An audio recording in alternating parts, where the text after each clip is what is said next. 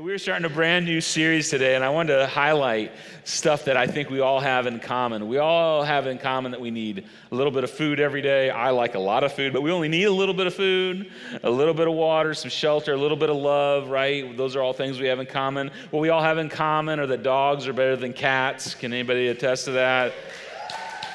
All right, can I, I, I, say that? I say that, and year, for years I've been saying that, but I literally, I own a cat and don't have a dog, so I'm a stinking hypocrite today, so I just want to call myself out for that.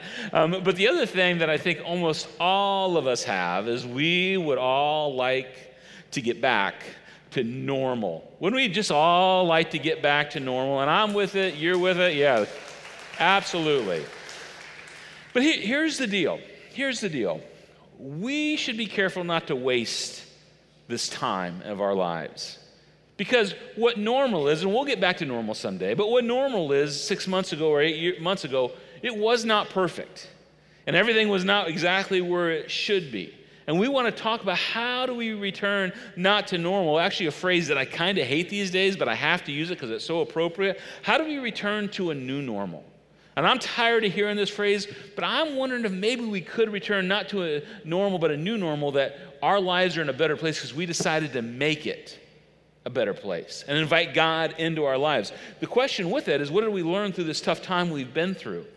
What can we carry forward that we learned into the future? Because we've all been through some stuff. I mean, we went through the toilet paper wars. You remember that? I think I punched one of you out to get a roll of toilet paper six months ago, so I apologize for that. I didn't, but it'd been funny if I did. Local pastor in jail, toilet paper punching. Anyway, toilet paper, right? And then there was a whole what about our jobs? And are the food trucks going to make it to our part of the country? There was all that. And then we had the, max, uh, the mask wars. Should you wear one? Shouldn't you wear one? Do I have to wear one? I'm making a stand not to wear. I mean, there was a whole, now there's a vaccine thing. Not to mention, we're in the middle of a piping hot red election that feels like the country's going to blow up. Half the country's burning. There's going to be 27 hurricanes that are going to hit in the next 30 minutes. I mean, does it feel like, woo, we're in trouble? Doesn't it feel like that a little bit? I mean, I feel it.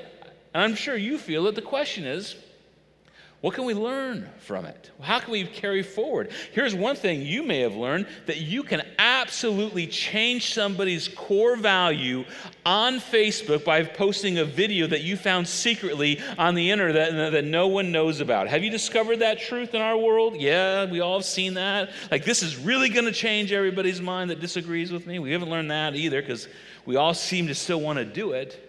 But what if, in the middle of this crisis, we could ask this question this is the series we're in how, how can we be better for it? Because you don't want to waste a tragedy. You don't want to waste a mess. You want don't want to waste a trying time because we can learn from it. This is what we would say pain without gain is just a shame.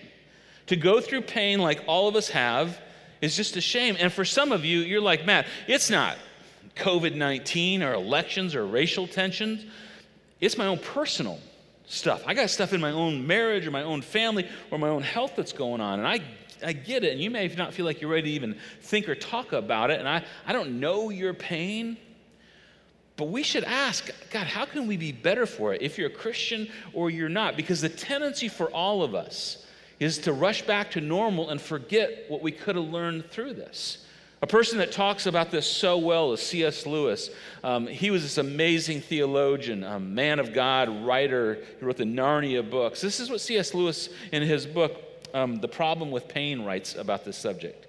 He said, My own experience, talking about himself, of course, is something like this I am progressing along the path of life in my ordinary, contentedly fallen, and godless condition. C.S. Lewis knew who he was.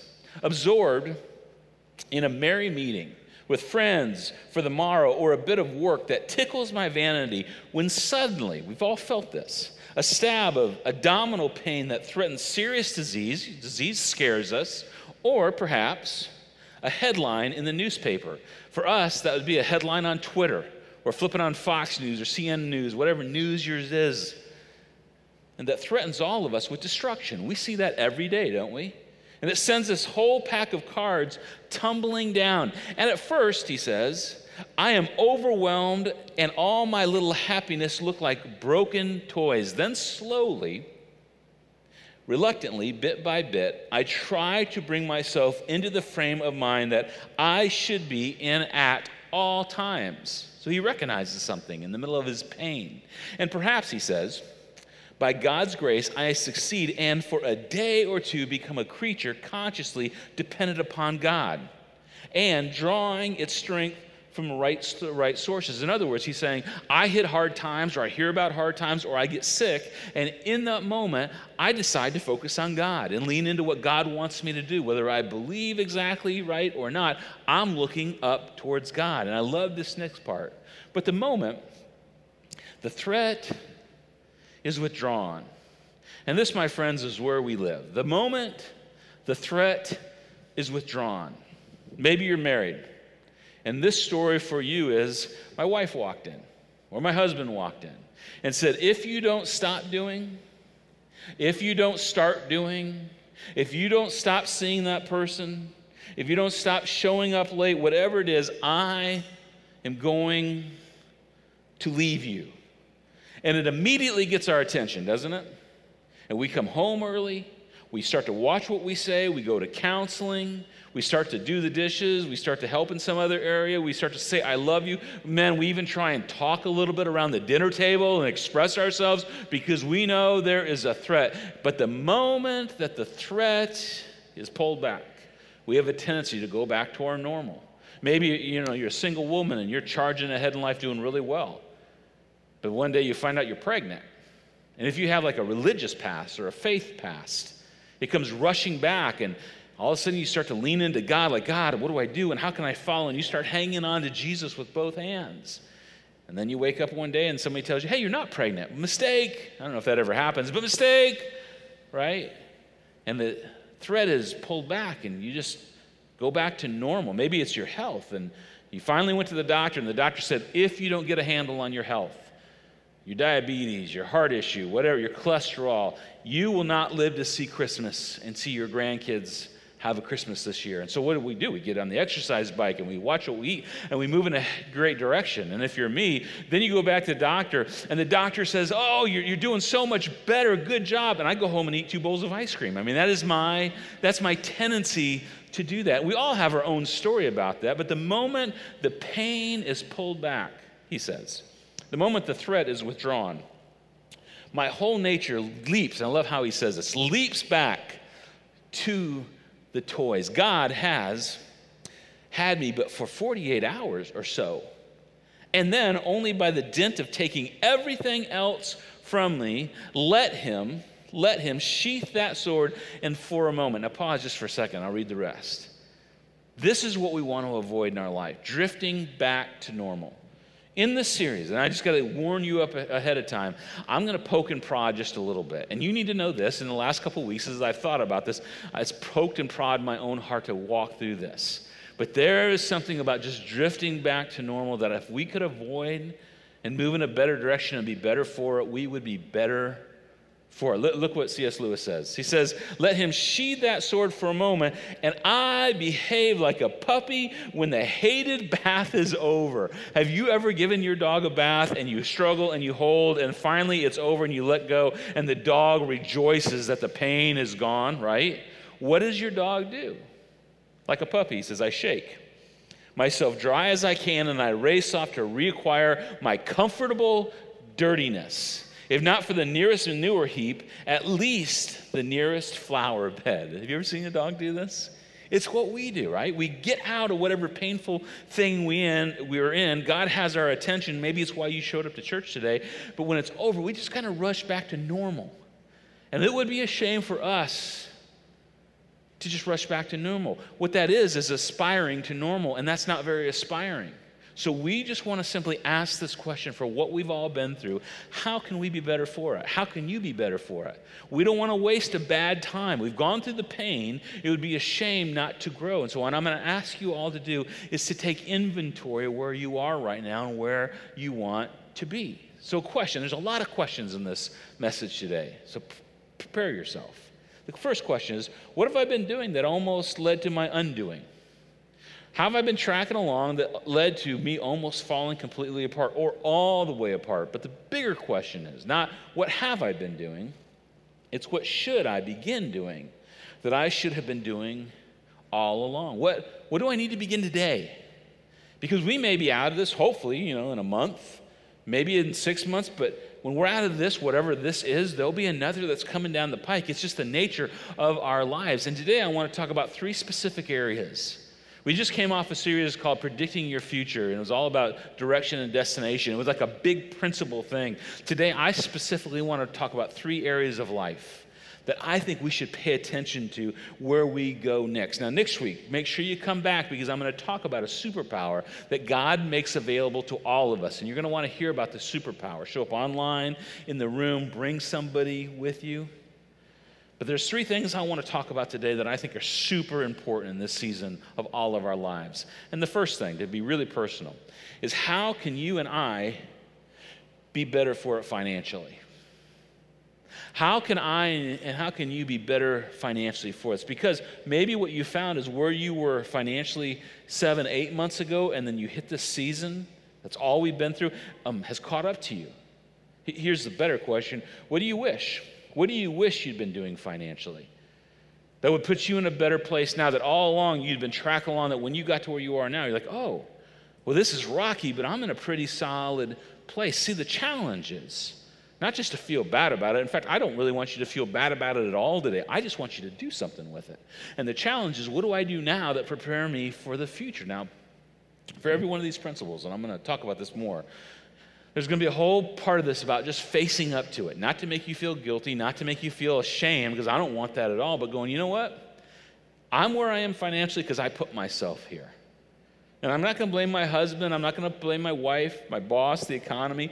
I just need to own up that I am where I am financially because I put myself here. I want to give you two very basic, but I mean life changing home run principles when it comes to all of our finances that if we would think about this in everyday life, it would change the future for us.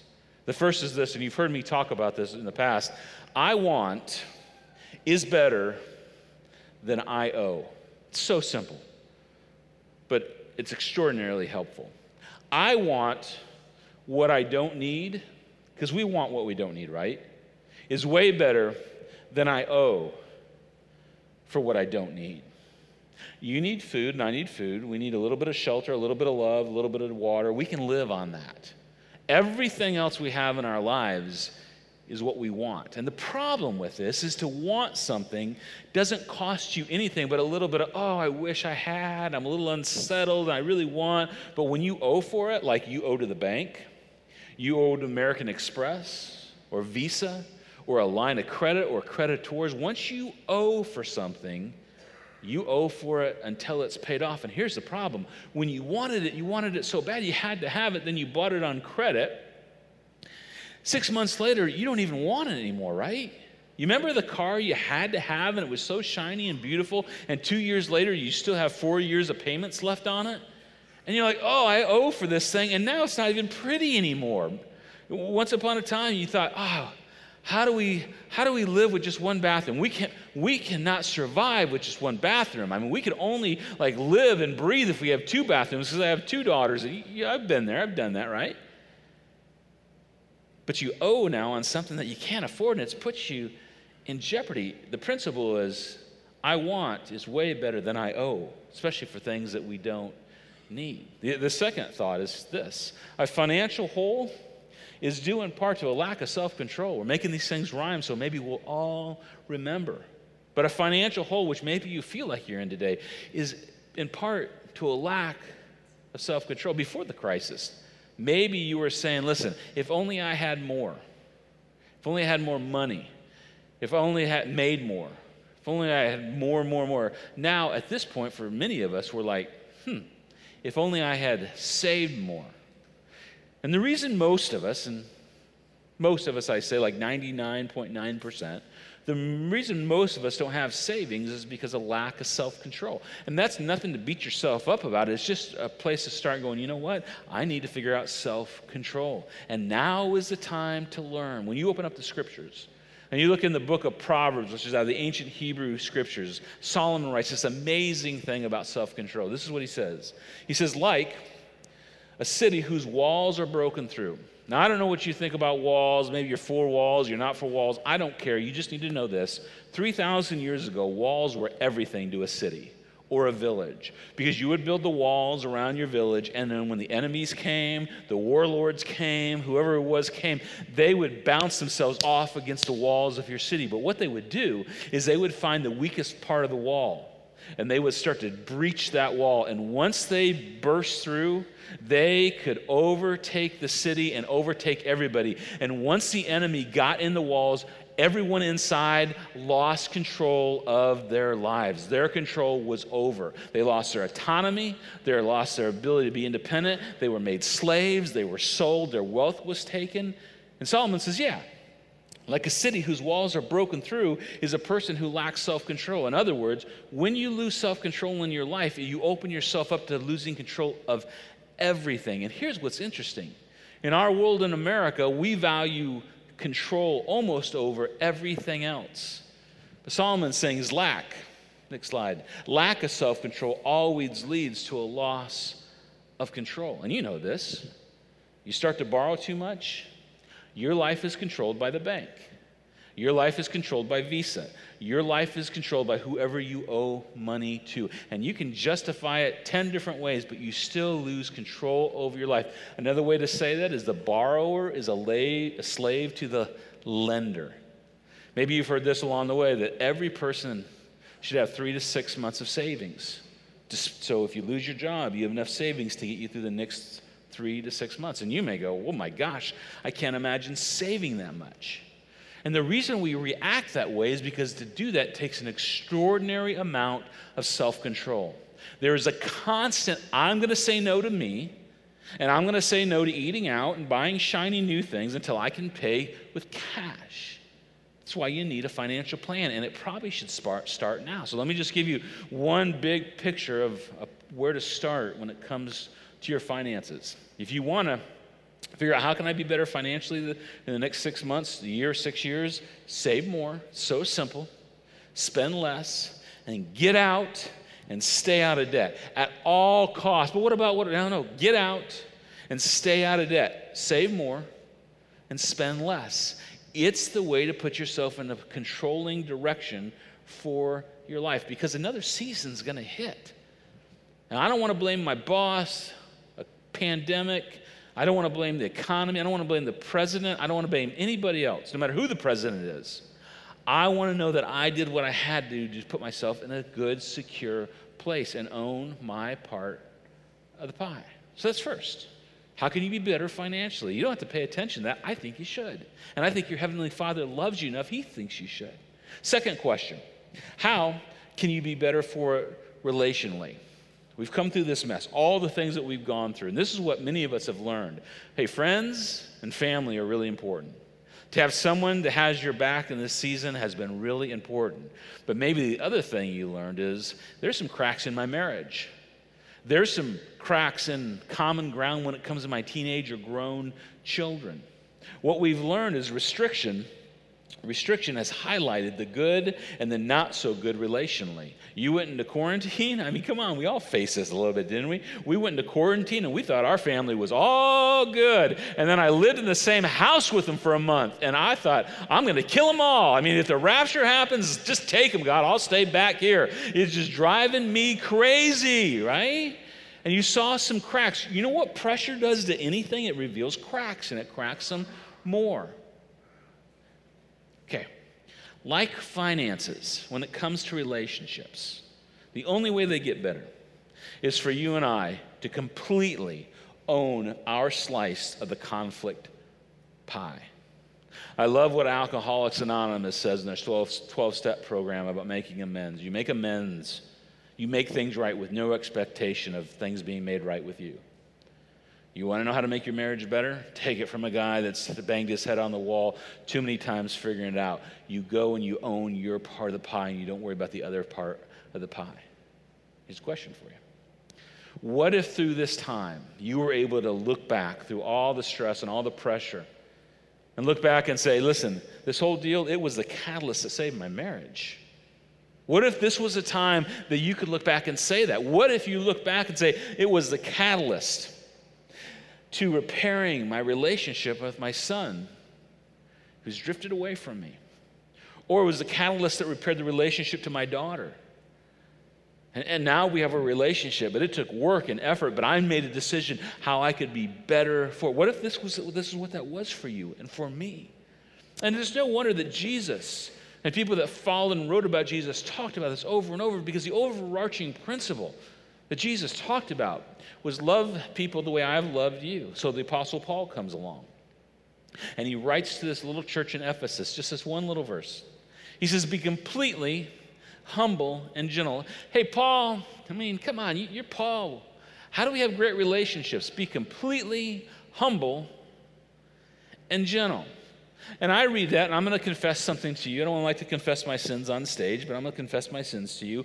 There is nobody in this room that struggles with humility and gentleness more than the guy on stage. Yet I know from experience, because I trust what the Apostle Paul said, and certainly what Jesus said, if I want to have great relationships, I've got to humble myself and I have to be gentle because it's exactly what Jesus did when he came to the planet. It gets worse for some of us. He said, and and patient. Oh my goodness, pa- come on, man. Patient, bearing with one another in love, making every effort. Whoa, whoa, okay. What, what, if, what if they don't make an effort? No, every effort. That's what you're making. You want to make your relationship better with your wife? Every effort. Well, what if, what if she asked me, like, clean the toilets? Every effort, you idiot. Clean the dang toilets, right? Whatever it takes. I got to talk more. I got to love, whatever it is, every effort to keep the unity of the Spirit to the bond. Whew, look at this word peace. And you may not have huge turmoil in your house, but you don't talk to your grown son, and there's no peace in that. Or maybe you have turmoil. You want this in your life. And it would be a shame to miss this opportunity to grow and learn and be better for it. How can you be better relationally? How can you make it better? Last one, the third area. How can you be better for it personally? How can you be better for it personally? Maybe you've asked some questions that you've never asked about God through this time in your life. If you're not religious, maybe this is what the conclusion you come to. And it's simply this Do you find yourself praying for the first time in a long time? Maybe you were in Sunday school growing up, but you haven't prayed in years, and all of a sudden, through going through this stuff, you're actually praying. Like, God, are you there? This is Matt, but I need to talk to you. You know what? Can I just say this? If you're praying for the first time in a long time and you've blown God off and now you're paying attention, keep doing it.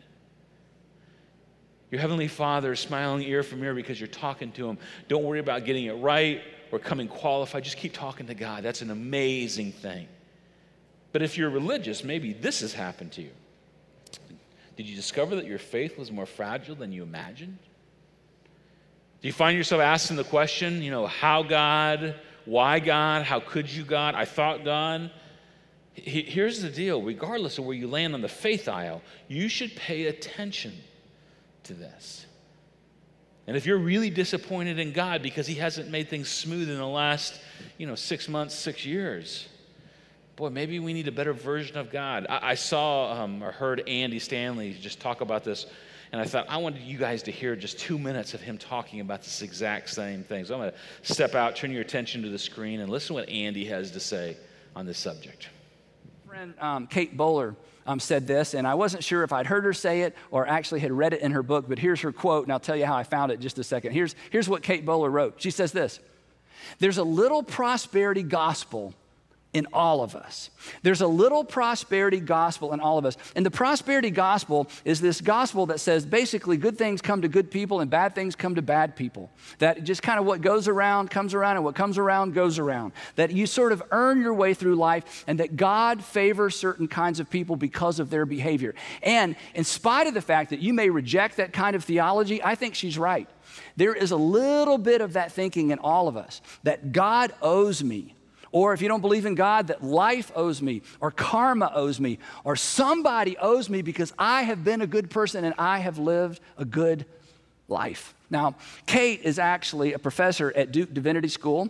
Um, she's also a cancer survivor, and she has written um, from her pain, and she, she's basically put her life and her pain out there for the whole world to see and to examine in an effort to help people understand what it means to navigate difficult times. In fact, she wrote a little book that Sandra and I both read. It's entitled Everything Happens for a Reason, and I love the subtitle, and Other Lies I've Loved. So, as I mentioned, I actually texted Kate to make sure I got her quote right and make sure it was either something she said or something from her book. And as we texted back and forth and I told her what we were going to talk about, here's what she communicated to me in her text. She wrote this She said, Each of us, through the accidental narcissism of wanting to be happy, don't you want to be happy?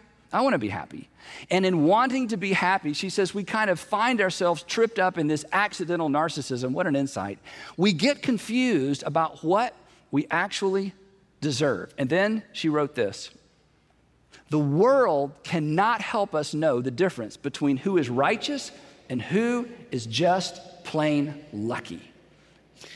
That line of the world not being able to help us know who's righteous and who's plain lucky, I think is brilliant because some of our assumptions are God, if you really love me, nothing bad will ever happen. God, if you really love me, it'll all be easy along the way. And that's the prosperity gospel.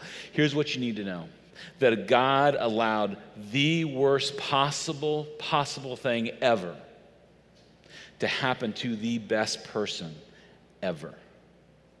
Jesus, who is the best perfect person, God's own Son, was hung on a cross for the forgiveness of your sins and for life everlasting and for life today. And maybe through this pandemic, us getting better personally is finding a better version of God and a real version of God that never stops loving us, never stops walking with us, but bad things do happen because we live in a broken world. And I want to say something just to the Christians in the room.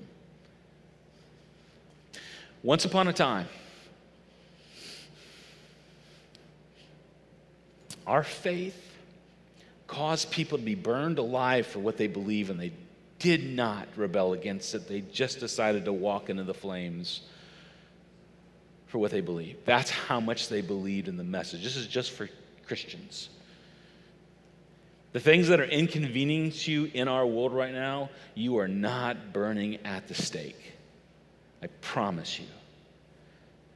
I hate wearing a mask as much as you do. I hate the limitations as much as you do.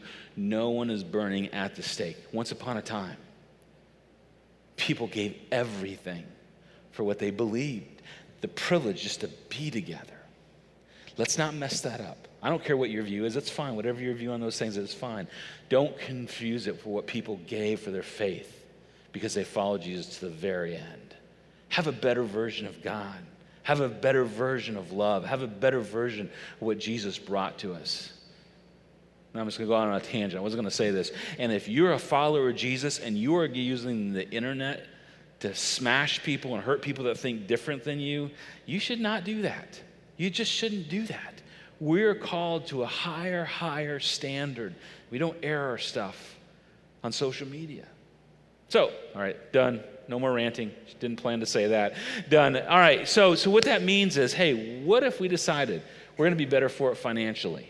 We're going to be better for it relationally, and we're going to be better for it personally. Because pain without gain, it would just be a shame in all ways. And we could be better in this journey for it. But you got to decide. You got to decide to be better for it. And if you're a pessimist about all things, it's going to be a little harder to decide. And if you're an optimist, you got to make sure you're deciding in the right direction.